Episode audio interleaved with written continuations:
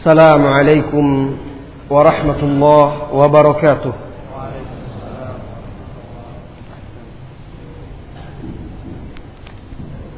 إن الحمد لله نحمده ونستعينه ونستغفره ونعوذ بالله من شرور أنفسنا وسيئات أعمالنا من يهده الله فلا مضل له ومن يضلل فلا هادي له أشهد أن لا إله إلا الله وحده لا شريك له وأشهد أن محمدا عبده ورسوله اللهم صل وسلم على حبيبنا ونبينا محمد وعلى آله وأصحابه ومن اقتدى بآثاره إلى يوم الدين. Amma ba'd. Saudara-saudari kaum muslimin dan muslimat yang semoga senantiasa dirahmati oleh Allah Subhanahu wa taala.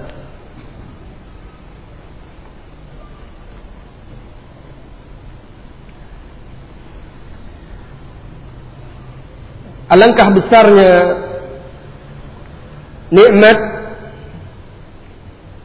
dan karunia yang diberikan oleh Allah Subhanahu wa taala kepada kita semua, sehingga tidak ada lagi yang patut dilakukan oleh seorang hamba selain daripada membasahi lisannya dengan syukur, memuji Allah, serta meningkatkan amal ibadahnya, pendekatan diri kepada Allah Subhanahu wa ta'ala, agar nikmat tersebut tetap terjaga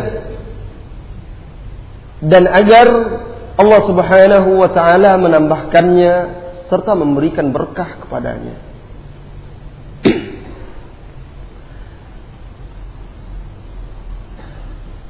Saudara-saudari kaum muslimin dan muslimat yang dirahmati oleh Allah Subhanahu wa taala. Salah satu nikmat yang dianugerahkan oleh Allah Subhanahu wa taala kepada hambanya yang bertakwa adalah dijadikan sebagai pemimpin, panutan, teladan bagi orang-orang yang bertakwa. Dan pada pertemuan terakhir 2 pekan yang lalu, Kamis 2 pekan yang lalu, pembicaraan kita berhenti di firman Allah Subhanahu wa ta'ala di ayat terakhir surat Al-Furqan tentang doa ibadur rahman, hamba-hamba Allah yang maha penyayang, sebagaimana dibawakan oleh Ibnul Qayyim Al-Jauziyah di dalam risalahnya kepada salah seorang saudaranya. Ayat tersebut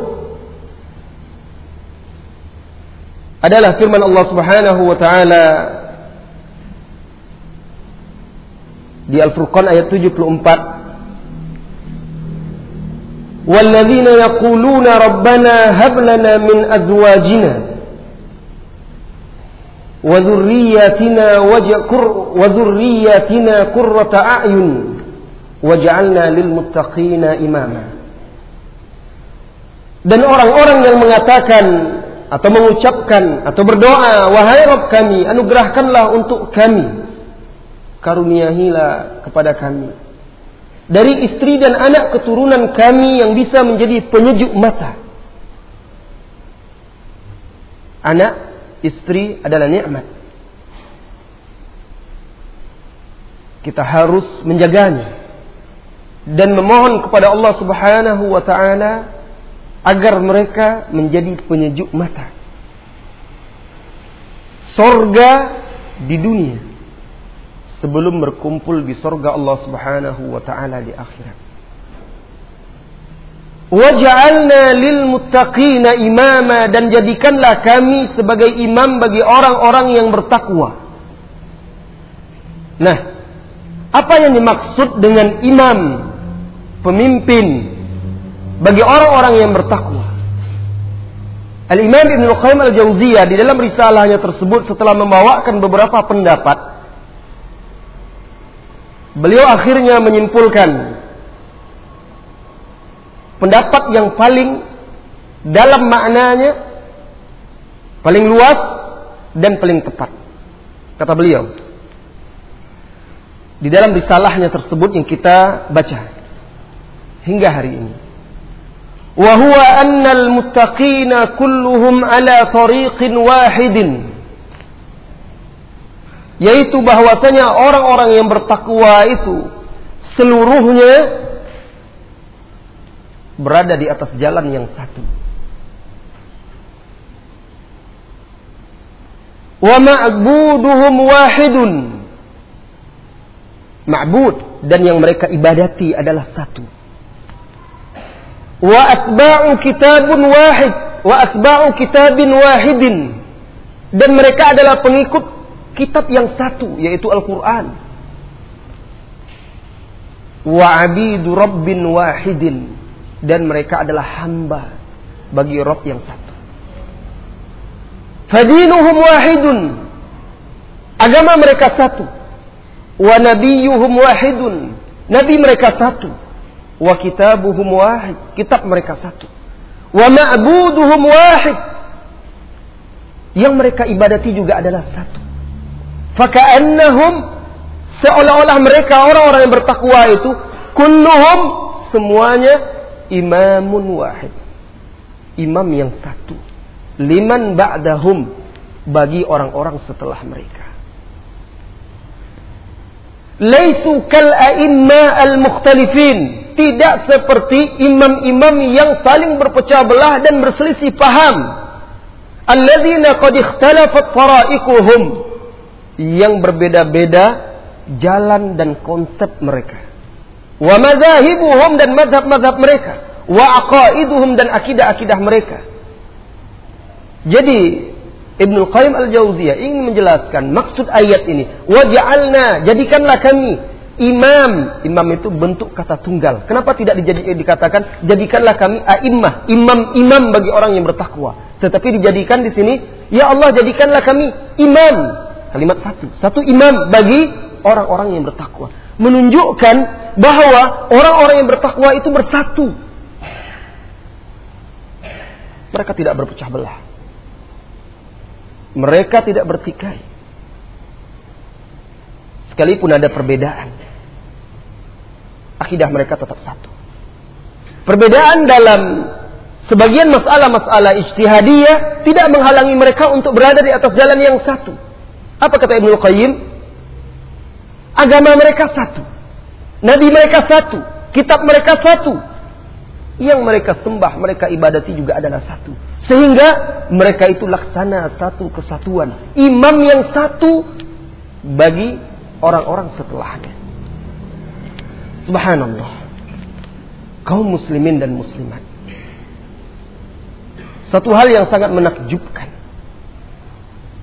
kalau kita membaca buku-buku akidah, kitab-kitab akidah dari masa penulisan kitab-kitab akidah generasi tabi'in hingga hari ini, maka kita dapatkan isinya sama. Metode penulisan pun hampir sama. Padahal masa berbeda, jarak pun jauh, suku bangsa, negeri pun berbeda, tetapi bisa satu. Ini adalah anugerah Allah Subhanahu wa Ta'ala. Karena apabila konsep dalam beragama itu sama, insya Allah akidah pasti akan satu. Sekalipun nanti ada perbedaan-perbedaan dalam memahami sebagian hukum-hukum ijtihadiyah dan sebagian masalah ibadah yang diperselisihkan, mereka tetap bersatu. Karena mereka itu, kata Nabi sallallahu alaihi wasallam, al-mu'min lil mu'min kal bunyanil wahid yashuddu ba'duhu ba'dahu. Seorang mukmin bagi mukmin yang lain itu laksana satu bangunan, saling menguatkan satu dengan yang lainnya. Atap tidak akan bisa tegak kalau tidak ada tiang. Tiang pun tidak akan kokoh kalau tidak memiliki pondasi. Dan begitu seterusnya, saling mengokohkan. Lihatlah batu bata. Karena mereka bersusun satu persatu, sehingga dia menjadi satu tembok dinding yang kokoh. Laksana bangunan. Ketika ada saudaranya yang kurang, dia membantu. Ketika ada saudaranya yang lemah, dia membela. Saling menguatkan mukmin itu satu dengan yang lainnya. Di dalam hadis lain, al-mu'min lil mu'min kal jasadil wahid. Seorang mukmin terhadap mukmin yang lainnya laksana satu tubuh. Idza ishtaka 'udwun tada'a sa'irul jasadi bis-sahri wal huma. Apabila mukmin yang satu dengan yang lainnya laksana satu tubuh. Apabila ada anggota tubuh yang merasa sakit, maka anggota tubuh lain ikut tidak tidur bersamanya dan ikut pula merasakan sakit.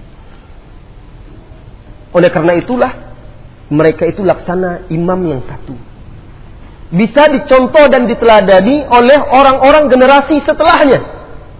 Semuanya bisa diteladani. Lihat, Imam Syafi'i bertemu dengan Imam Malik, hidup semasa. Kemudian Imam Ahmad juga. Di masa Imam Syafi'i juga banyak imam-imam yang lain. Tetapi semua mereka bisa dijadikan contoh dan suri tauladan oleh orang-orang sesudahnya. Tidak ada yang memilah-milah kecuali orang yang tidak mengerti dan tidak paham. Saya hanya ikut imam ini saja, yang benar Imam Syafi'i. Itu salah. Tidak ada. Kecuali orang-orang yang tidak mengerti dan paham bagaimana cara beragama para imam ini. Fal-i'timam innama huwa bima hum alaihi. Jadi keteladanan itu adalah dengan pemahaman mereka, bukan dengan orangnya. Yang diikut dicontoh itu sebenarnya bukan orangnya, tetapi apa yang mereka pahami dan apa yang mereka yakini. Itu yang diikuti oleh orang-orang sesudahnya. Maka kita diperintahkan di dalam Islam untuk mengikuti metode pemahaman atau konsep pemahaman para sahabat dalam memahami Al-Quran dan hadis. Sebenarnya yang kita ikuti adalah akidah, pemahaman, agama yang mereka anut. Oleh karena itu, ketika Rasulullah SAW menceritakan bahwa di akhir zaman akan terjadi perpecahan umat, wasataftariku ummati, dan umatku akan terpecah belah ila salat wa sab'ina firqah, menjadi 73 kelompok atau golongan. Kulluha finnar, semuanya masuk neraka. Masuk neraka di sini artinya tidak kekal, karena masih umat Nabi Muhammad sallallahu alaihi wasallam. Beliau mengatakan umatku terpecah belah, berarti masih umat dia yang terpecah belah ini. Ketika beliau mengatakan umatku terpecah belah menjadi 73 golongan, semuanya masuk neraka. Nah, masuk neraka di sini tidak kekal. Mereka masih mukmin. Illa wahidah, ada satu golongan yang selamat, tidak masuk neraka. Siapa mereka? Siapa golongan yang selamat ini? Rasulullah sallallahu alaihi wasallam menjelaskan, hum ma ana alaihi al-yawma wa ashabi. Mereka itu adalah yang menempuh atau berada di atas sesuatu yang aku dan sahabatku hari ini berada di atasnya. Nah, itu dia yang selamat. Orang-orang yang selamat itu mengikuti jalan Rasulullah, mengikuti jalan para sahabat, berdiri di atas apa yang telah berdiri di atasnya Rasulullah SAW dan para sahabat. Berdiri di atas perkara-perkara tempat Rasulullah SAW dan para sahabat berdiri di sana. Mencontoh dan meneladani mereka dalam akidah, ibadah, akhlak, muamalah. Wa huwa syai'un wahid, dan pemahaman itu adalah satu. Wa huwa al-imamu fil haqiqah. Inilah dia imam sebenarnya. Imam itu yang diikuti. Inilah dia imam yang diikuti sebenarnya.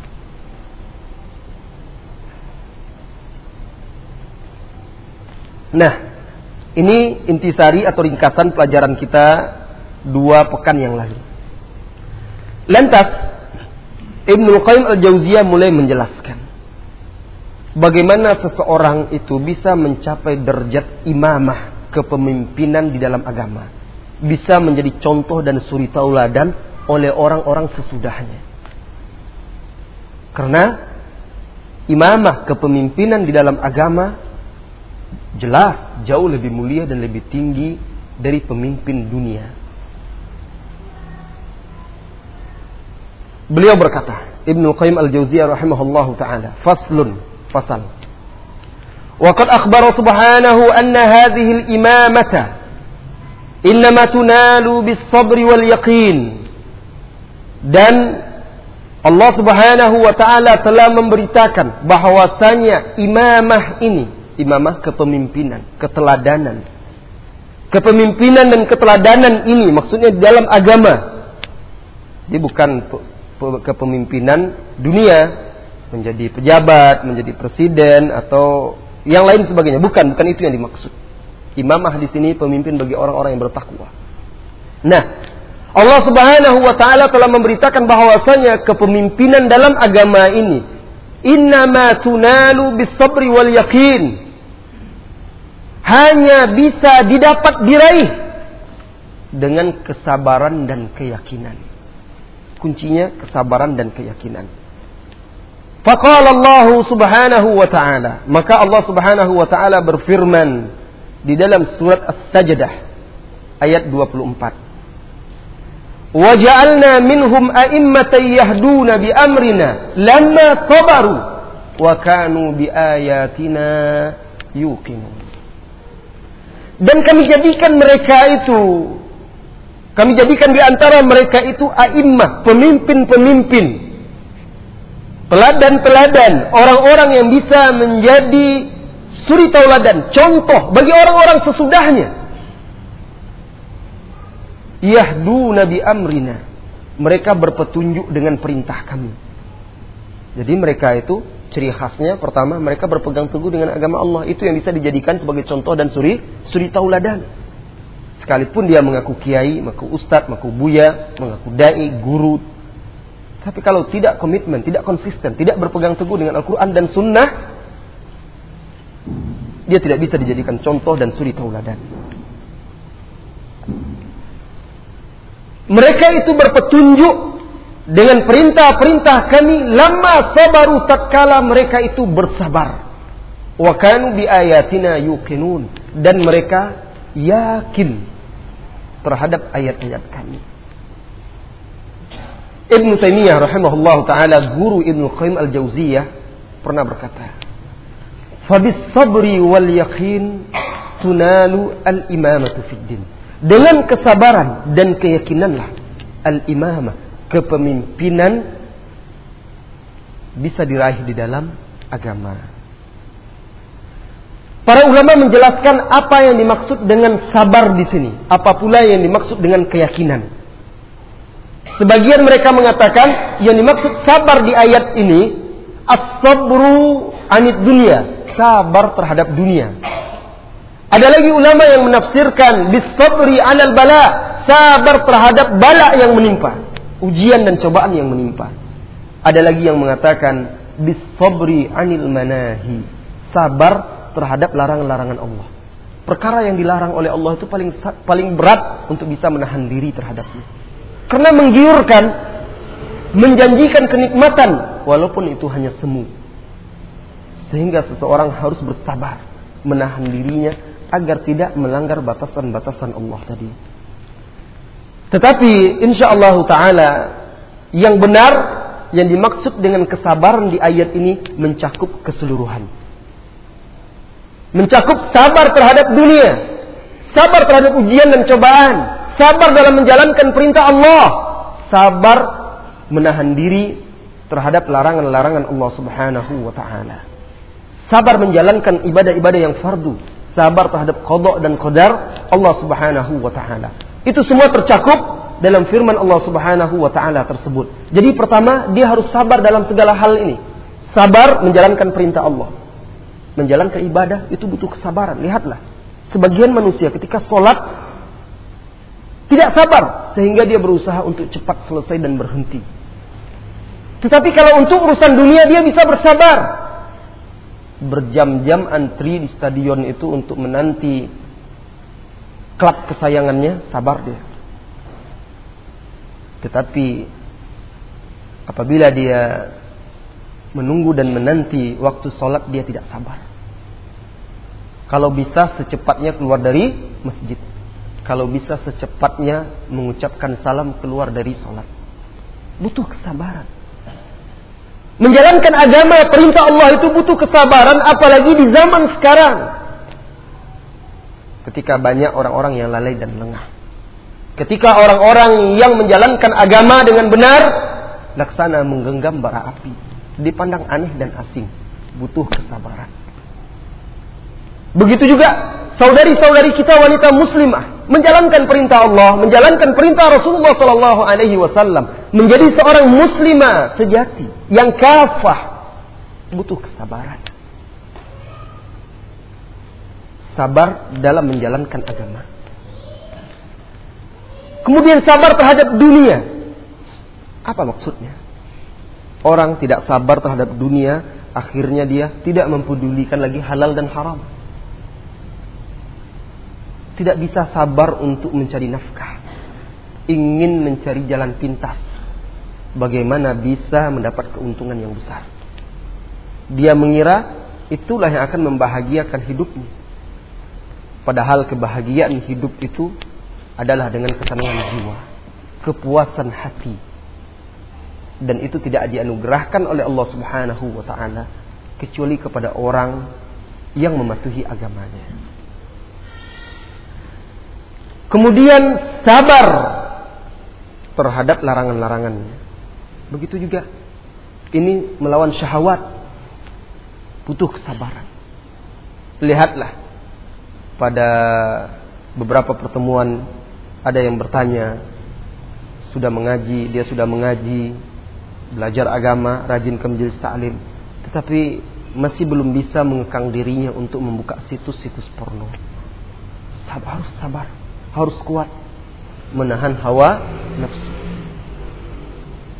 Sabar terhadap takdir-takdir Allah, apa yang telah ditetapkan oleh Allah. Setelah kita berusaha, bekerja, berbuat, diberi oleh Allah, maka syukur, terima, puji Allah Subhanahu wa ta'ala atas pemberiannya. Allah berikan ujian berupa sakit, sabar. Allah jadikan dia miskin, sabar. Nah, ini yang dimaksud. Yang pertama, harus bersabar dalam hal-hal ini.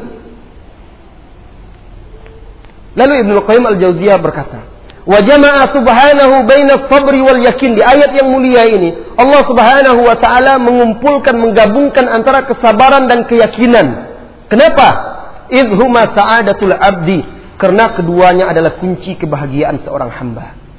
"Wa faqduhuma yufkiduhu sa'adatah."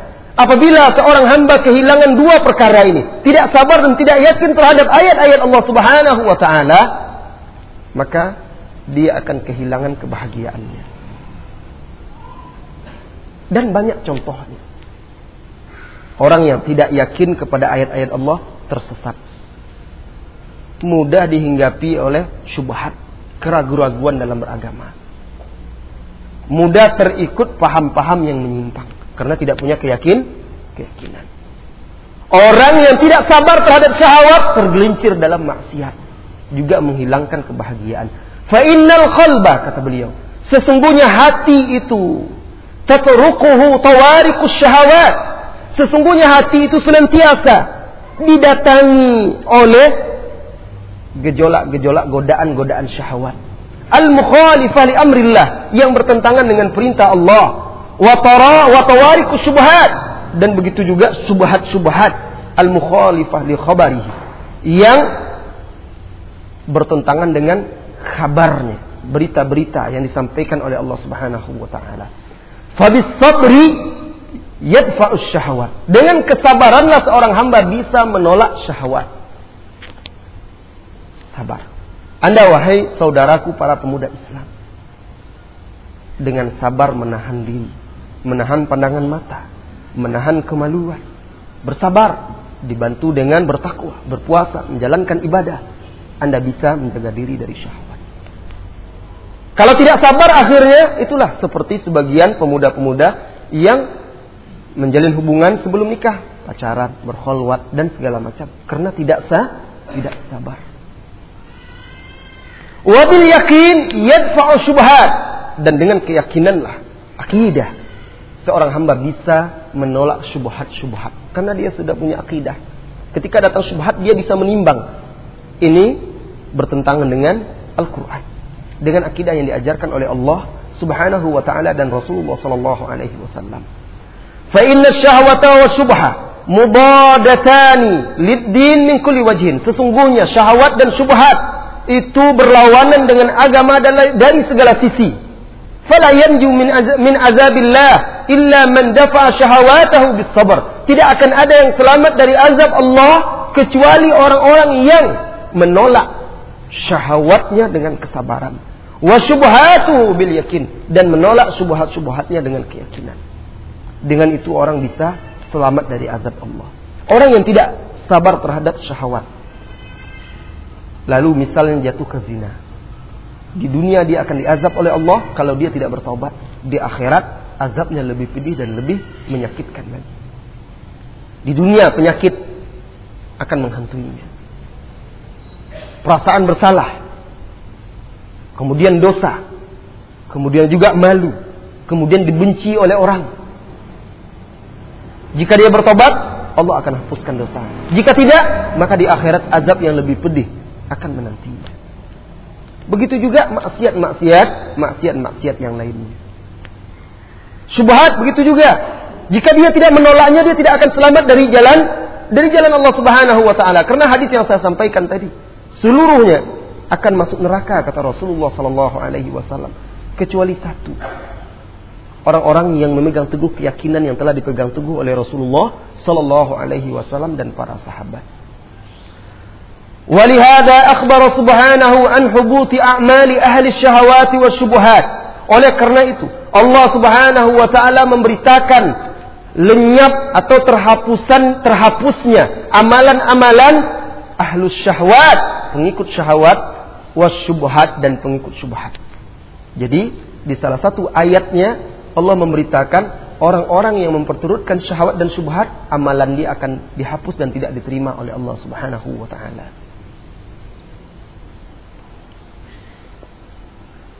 Apa kata Allah di dalam surat Taubah ayat 69? Allah berfirman, "Kallazina min qablikum kanu ashadda minkum quwwatan wa aktsara amwalan wa aulada." Seperti orang-orang sebelum kalian. Mereka dahulu lebih kuat dan lebih perkasa dari kalian, dan lebih banyak harta serta keturunannya. Jadi Allah memberikan permisalan. Ingat umat-umat sebelum kalian, mereka itu lebih perkasa, lebih kuat. Sampai sekarang orang pun bingung, bagaimana sih Fir'aun itu bisa membuat piramid dan sphinx itu? Bagaimana kaum Nabi Saleh memahat gunung-gunung batu di Jazirah Arab itu menjadi istana, tempat tinggal dan perkotaan mereka. Gunung-gunung batu dipahat menjadi rumah tempat tinggal, indah dengan ukir-ukirannya. Teknologi yang sampai sekarang pun banyak yang belum terpecahkan. Mereka lebih kuat dan lebih perkasa, lebih banyak hartanya. Lihat Qarun, saking banyaknya hartanya sehingga harus kunci-kunci pundi-pundi hartanya itu harus diangkut oleh onta-onta yang banyak dan kuat. Berapa banyak gudang hartanya. Berapa banyak kalau seandainya ada ATM, berapa banyak ATM yang dimilikinya. Saking banyaknya harta dia. Fastamta'u bi khalaqihim.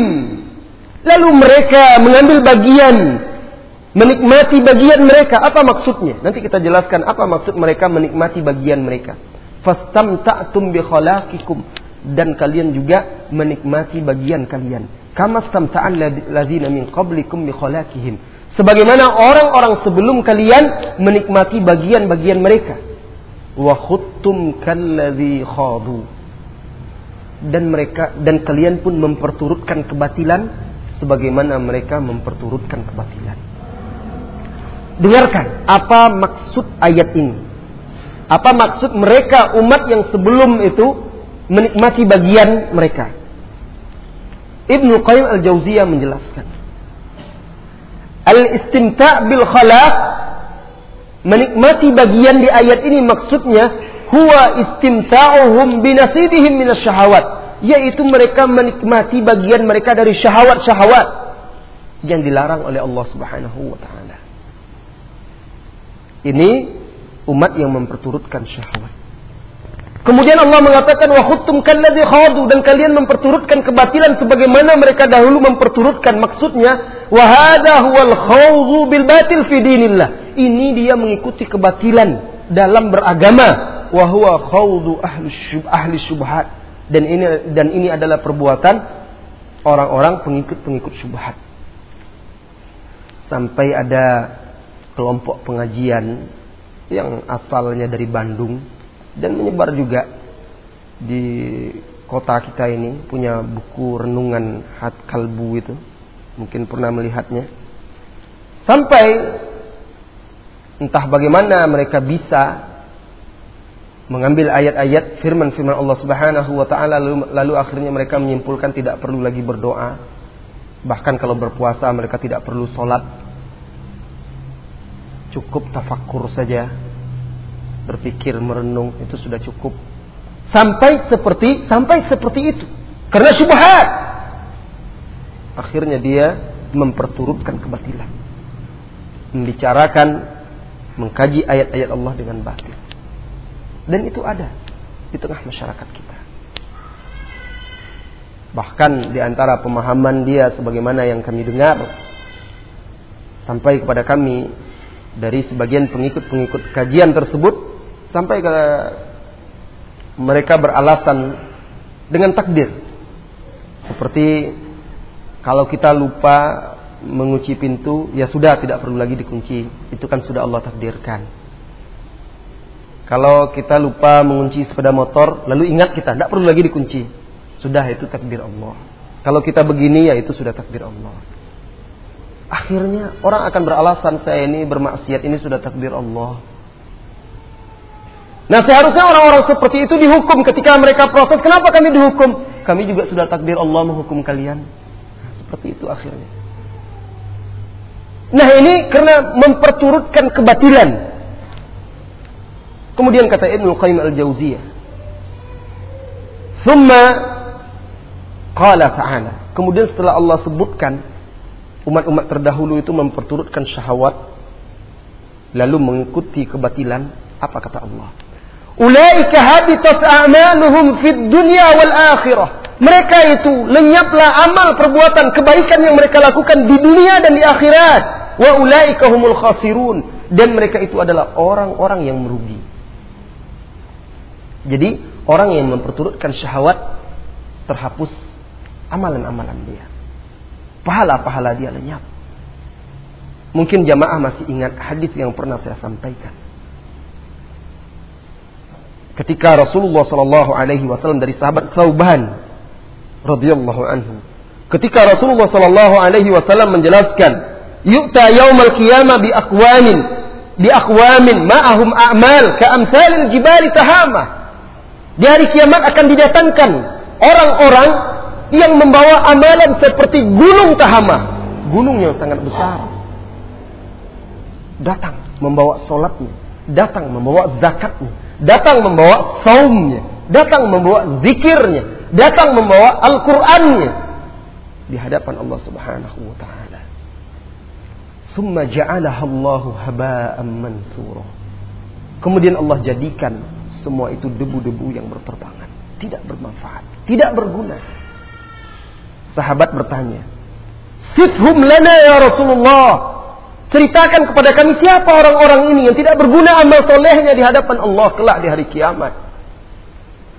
Rasulullah sallallahu alaihi wasallam berkata, "Hum min jildatina." Mereka itu sama seperti kita. Solat juga, rukuk sujud juga, puasa juga, membaca Al-Quran juga, bersedekah juga. Walakinnahum, tetapi mereka, idza khalau bimaharimillah intahakuha, ketika mereka sendiri, tidak ada siapa-siapa, sendiri dengan perkara-perkara yang diharamkan oleh Allah, dengan syahwat, mereka melanggarnya. Mereka ikuti syahwat mereka. Di hadapan manusia solat mereka, di hadapan manusia bayar zakat, di hadapan manusia baca Quran, di hadapan manusia bersedekah. Hitam pula kening. Iya, tetapi rupanya kalau dia sendiri, tidak ada lagi saudara, teman, sahabat, orang lain, dia lupa bahwa Allah Subhanahu wa ta'ala melihat dan mendengar, mengetahui tindak tanduknya. Ini dia merendahkan Allah, lalu dia langgar, dia ikuti syahwatnya. Maka di hari kiamat, jika orang ini tidak segera bertobat sebelum matinya, tidak bermanfaat lagi amal ibadah dia. Hadis ini dari Sauban diriwayatkan oleh Ibnu Majah dengan sanad jayyid.